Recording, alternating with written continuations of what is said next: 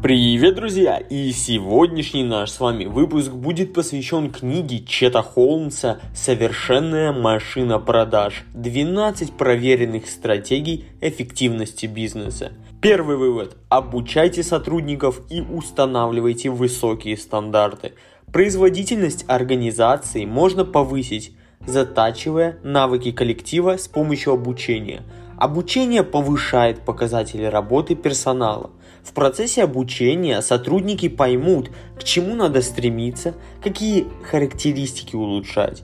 Кроме того, обучение позволяет заранее подготовиться к решению сложных задач. Например, можно ли без подготовки оказать первую помощь человеку? Конечно нет. Тоже верно и для бизнеса, чтобы сотрудники умели договариваться с важным, но сложным клиентом, сначала научите их действовать в данной ситуации. Эффективное обучение должно быть многократным, чтобы закрепить знания. За разовый часовой тренинг сотрудники научатся основам, но спустя пару недель они могут все забыть. Регулярные занятия научат применять навыки на практике и долго не забудутся. Благодаря программе обучения сотрудники будут не только справляться с проблемами, но и не допускать их появления. Второй вывод. Воркшоп для отдела продаж – Например, сотрудник прачечной приходит к пожилой женщине, чтобы забрать э, в чистку ковер. Сворачивая его, он замечает грязную и потертую изнанку. Ковер необходимо заменить, но чтобы не показаться навязчивым, продавец не предлагает женщине купить новую вещь. Этот подход не принесет фирме много клиентов. Хорошо обученная команда никогда не упустит такую возможность.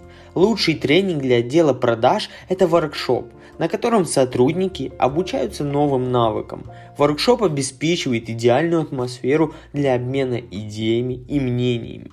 Кроме того, воркшоп является хорошей площадкой для тестирования и совершенствования стратегии продаж. Протестировать новые идеи помогут ролевые игры. Позвольте сотрудникам проявить себя и придумать новые приемы и поведения. Когда команда найдет лучшее решение для ситуации с пожилой женщиной, Пусть кто-нибудь сыграет ее роль, а продавец применит выбранную тактику. Затем используйте подход на реальных клиентах. В случае успеха на следующем воркшопе обучите новой стратегии весь коллектив. Обучение позволяет опробовать тактику продаж до возникновения сложных ситуаций в реальности, что сильно увеличивает шансы на успех. Третий вывод. Обучая клиентов, вы завоюете большую аудиторию и продадите больше товаров.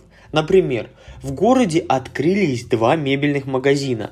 За 4 года продажи магазина номер один выросли на 10% в год но не появилось ни одного филиала.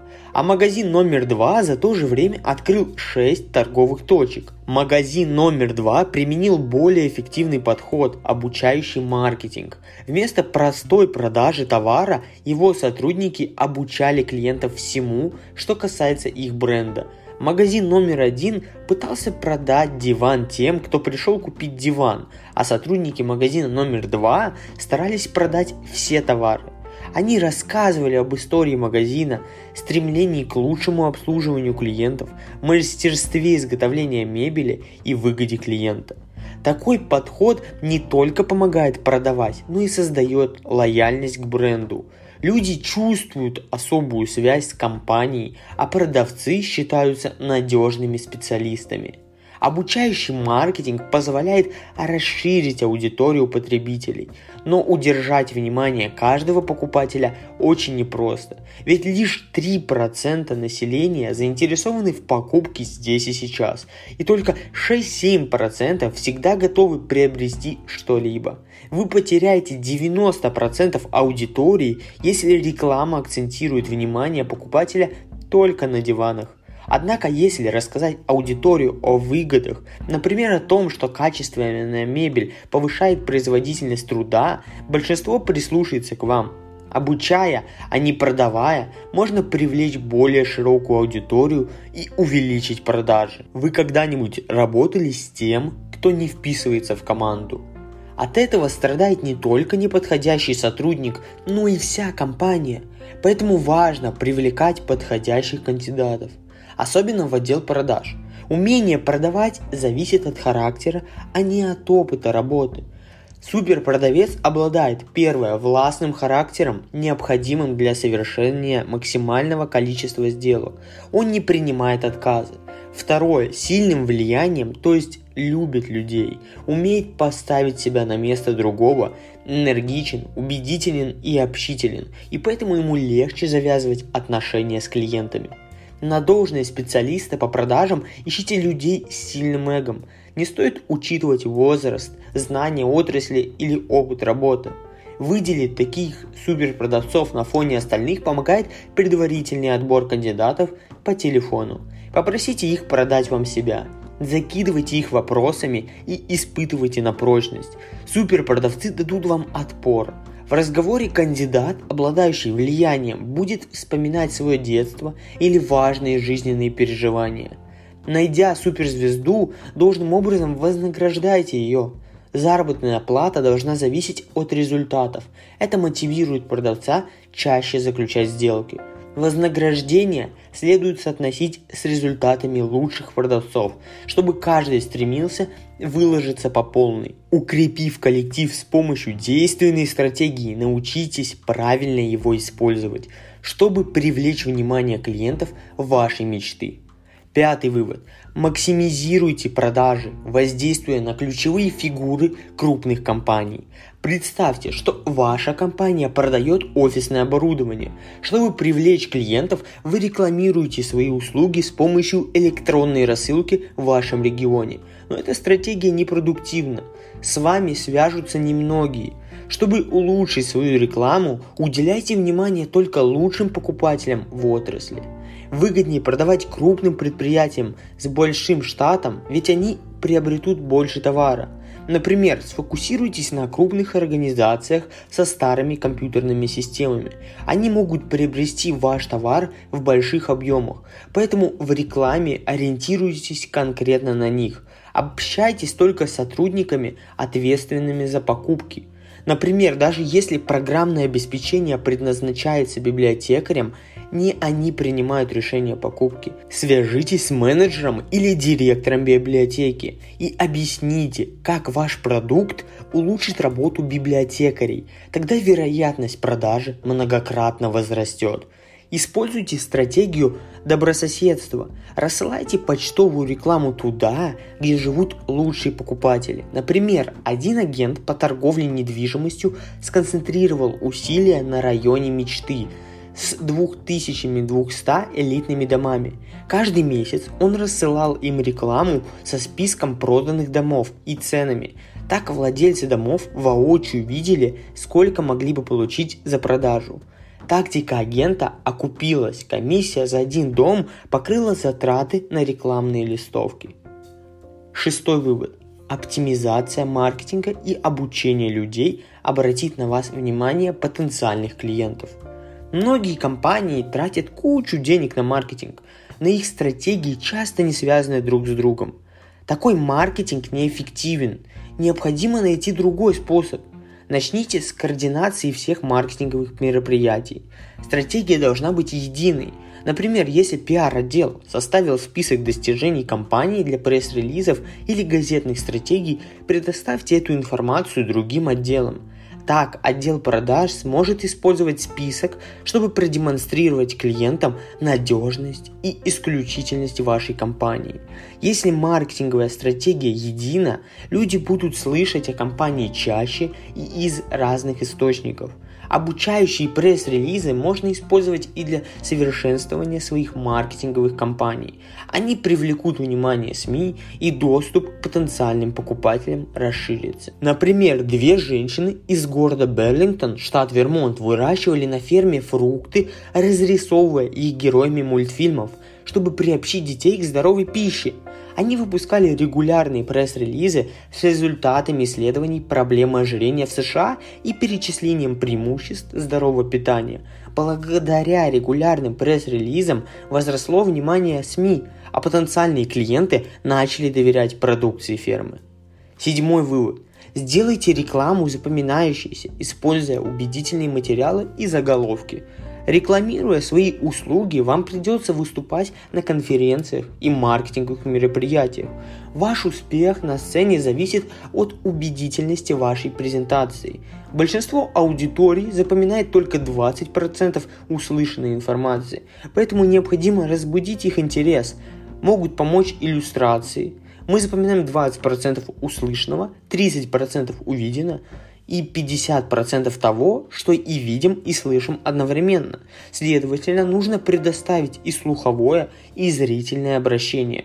Используйте цветные изображения. Они привлекают внимание больше, чем черно-белые, а их цветовая гамма влияет на зрителя – Например, компания-разработчик программного обеспечения, ориентированного на юристов, представила инфографику, демонстрирующую рост числа юристов США. Чтобы подчеркнуть резкий рост, они выделили наибольшее число большим красным шрифтом и обвели – такой акцент сообщил аудитории, что конкуренция возрастает и с помощью красного цвета особо подчеркнул важность этого факта. Любой визуальный элемент презентации должен иметь броский заголовок, обобщающий наиболее важные моменты. Например, вместо незаимословатых названий слайдов состояние отрасли или 5 тенденций в нашей отрасли используйте интересные и информативные. Состояние отрасли, как все изменилось, и 5 тенденций, которые могут разрушить ваш бизнес или вывести его на новые высоты.